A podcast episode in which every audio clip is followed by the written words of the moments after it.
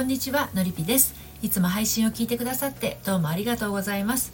今日は夫といると自分がダメに見えてくる時というテーマでお話をしていきたいと思います。私は40代目前女性の恋愛や結婚など心のご相談を個別にお受けして心と人生の軌道修正をお手伝いしているセラピストです。何でもそつなくテキパキこなす夫。私はといえば家事も育児もスローペースに見えるらしい、えー、旦那さんにね指摘されるたびに最近ちょっとへこんでしまうなんてね。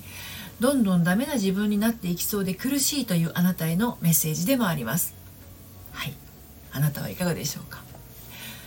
そんなに私ってダメな妻なのかな。夫にダメ出しされるたびに本当傷つくんだよなとため息が出てしまうなんてことありませんか？結婚する前は実家で一人暮らししていた。だから家事全般できる。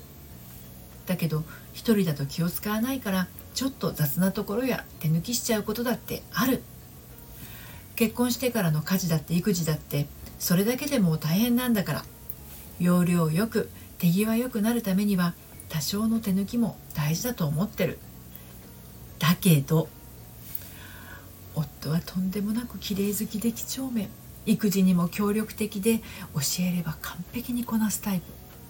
そんな夫から見るとどうやら私はダメな妻と受け取れるような妻らしい。夫からお小言を言われるたびに自分はなんてダメなんだろう情けないんだろうと考えるようになってしまって辛い苦しい耐えられないとなっているあなたへ。あなたの心が壊れてしまう前にどうか勇気一粒送りたいということで今日も3つに分けてお話をしていきたいと思います。1つ目がダメな自分を可愛がって。2つ目ができないことできること。そして最後に3つ目の互いのペースを認め合えたら。こんな感じで進めていきたいと思います。そして今日の内容は私の公式サイトのコラムでも綴っていますので読んでみたいなというあなたはこのスタンド FM 配信の概要欄のリンクから読んでみてください。では早速1つ目の「ダメな自分を可愛がって」というところからお話入っていきたいと思います。はい、あの子育てってね私も子供2人育ててますけれど時間が経つにつれて楽になっていくかといえばそうでもなくてですね、まあ、その月齢ごとにその年齢ごとに大変なことってやっぱりあるんですよね。えーと、とただこう寝てたばっかりの子供がですねハイハイするようになるとね、あちこち移動しますし、ね、もうこれだったら一日中ほぼ寝てたままの頃がですね楽だったなんて思うことってあるじゃないですか。歩き出すようになっておもちゃをねあちこちに持って動き回ったりとかあらゆるところにいろんなものを突っ込んだりするようになるとただただこう座ってニコニコしていた頃が懐かしいなんて思ったりもするんです。そう。子供はね日々成長してるんですね。はい。ということは日々大変なことばかりなんですよ。うん、そしてその大変なことを日中ね誰が対応しているかといえばあなたなんですよね、まあ、日中に限らずもう24時間だとは思うんですけどね。もう全部対応しているのはあなたです。はいお母さんです。それはね本当にすごいことなんですよ。あの予測不能な子供のやることに対応できてるだけでもこれ本当大変なことなんですね。あの職場でね話すことができる相手がいたり話せばわかる相手だったり話で解き伏せられる相手とね仕事している方がどれだけ楽ちんか。しかもお仕事だったらお金までもらえるんですもんね。がぜやる気も出るはずですよね。ところが 旦那さんがダメ出しをしてくる。やれおもちゃが散らかってる。やれご飯のおかずがいまいち。やれ妻の体型がどうのこうのとね。うっせんだよもうじゃあやってみなよって言いたくなる気持ちよくわかります。はい、でここで世の旦那さんたちはですねやってやるよとかお前より完璧にこなせる自信あるみたいな風に言ってくるかもしれないんだけれどやるんだったら妊娠出産からやれよって思うんですよね。なんならその前の毎月の生理の辛さから経験してみろよって思うんですよ。でそこからやらないとフェアじゃないって思うんですよ本当にね。だけどそんなの無理でしょ？ねできないじゃないですか現実的には。っていうことはねもうね口出すなってことなんですよね。口出されたところでそれはもう張り合える土俵にはいないんだから。はい、なので旦那さんから見たらダメな妻に見えたとしてもねあなたが自分でダメな私じゃないって思える思えるかどうかが大事になってきますすごく大事です、で2つ目のできないことできることについてお話をさらに進めていきますけどあの子供を育てているとね本当にバタバタなんですよね。うん、あのここまここまではこれでいいとかねこれはここまでやっときたいっていう風なそういう線引きって自然と生まれると思うんです。でそんな時はね大概そういう線引きがねここまではこれでいいとかね、えー、ここまではやっときたい。そういう風に線引きが生まれる時っていうのは大概大概ですよ。大人のことを後回しになるんだと思うんですよ。自分のことは後回しっていうこともそれ大人ですよね、うん、大人のことは後回しになるんだと思います。例えばご飯であれば大人のお腹が満たされるものであればよしみたいな感じになります、はい、だけど旦那さんってできたものを食べるわけじゃないですか。するとねあの自分の要求を受け入れてもらいたい気持ちにもなるんですよ。どういうことかっていうとそれはわかる。忙しいのはわかる。自分だって美味しいものが食べたい。あのね、えー、手の込んだ料理を作る時間が欲しい。これは奥さんが思うことですよ。誰にも邪魔されずに最後まで料理を作り上げられるならそうしたい。分かってるんですよ。ね。あの奥さんも。だけどできないんですよね。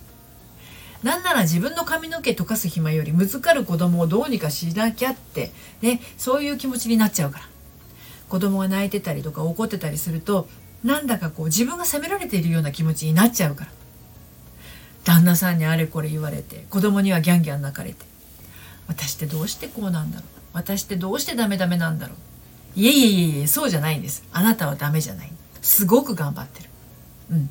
旦那さんがダメ出しするのも子供がギャン泣きするのもあなたのせいじゃないです。はい。旦那さんの要求が高いのはあなたができると思っているからですね。あなたへの評価が高いから。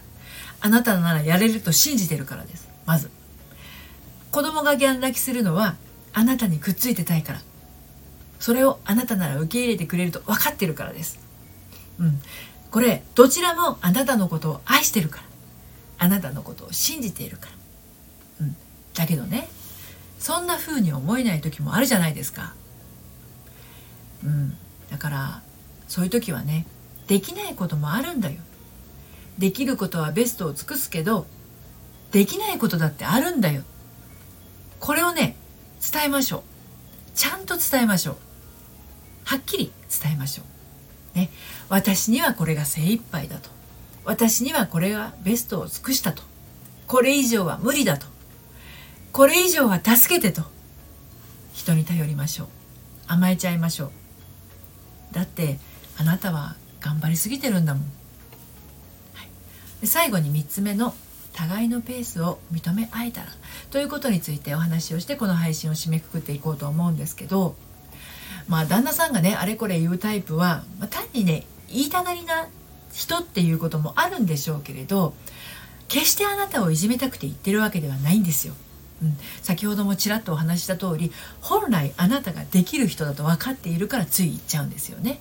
そしてあなたの状況を把握できずできる可能性だけを見てしまうんですお互いのそんな思いがすれ違ってしまうとねだけどまあ夫婦といえども苦しくなっちゃいますよねうんいちいち妻のやることなすことに指摘してくる旦那さんは確かにいます、うん、だけどねあの夫婦っていうのは親分と子分でもなければ武士と家来でもないんですよ。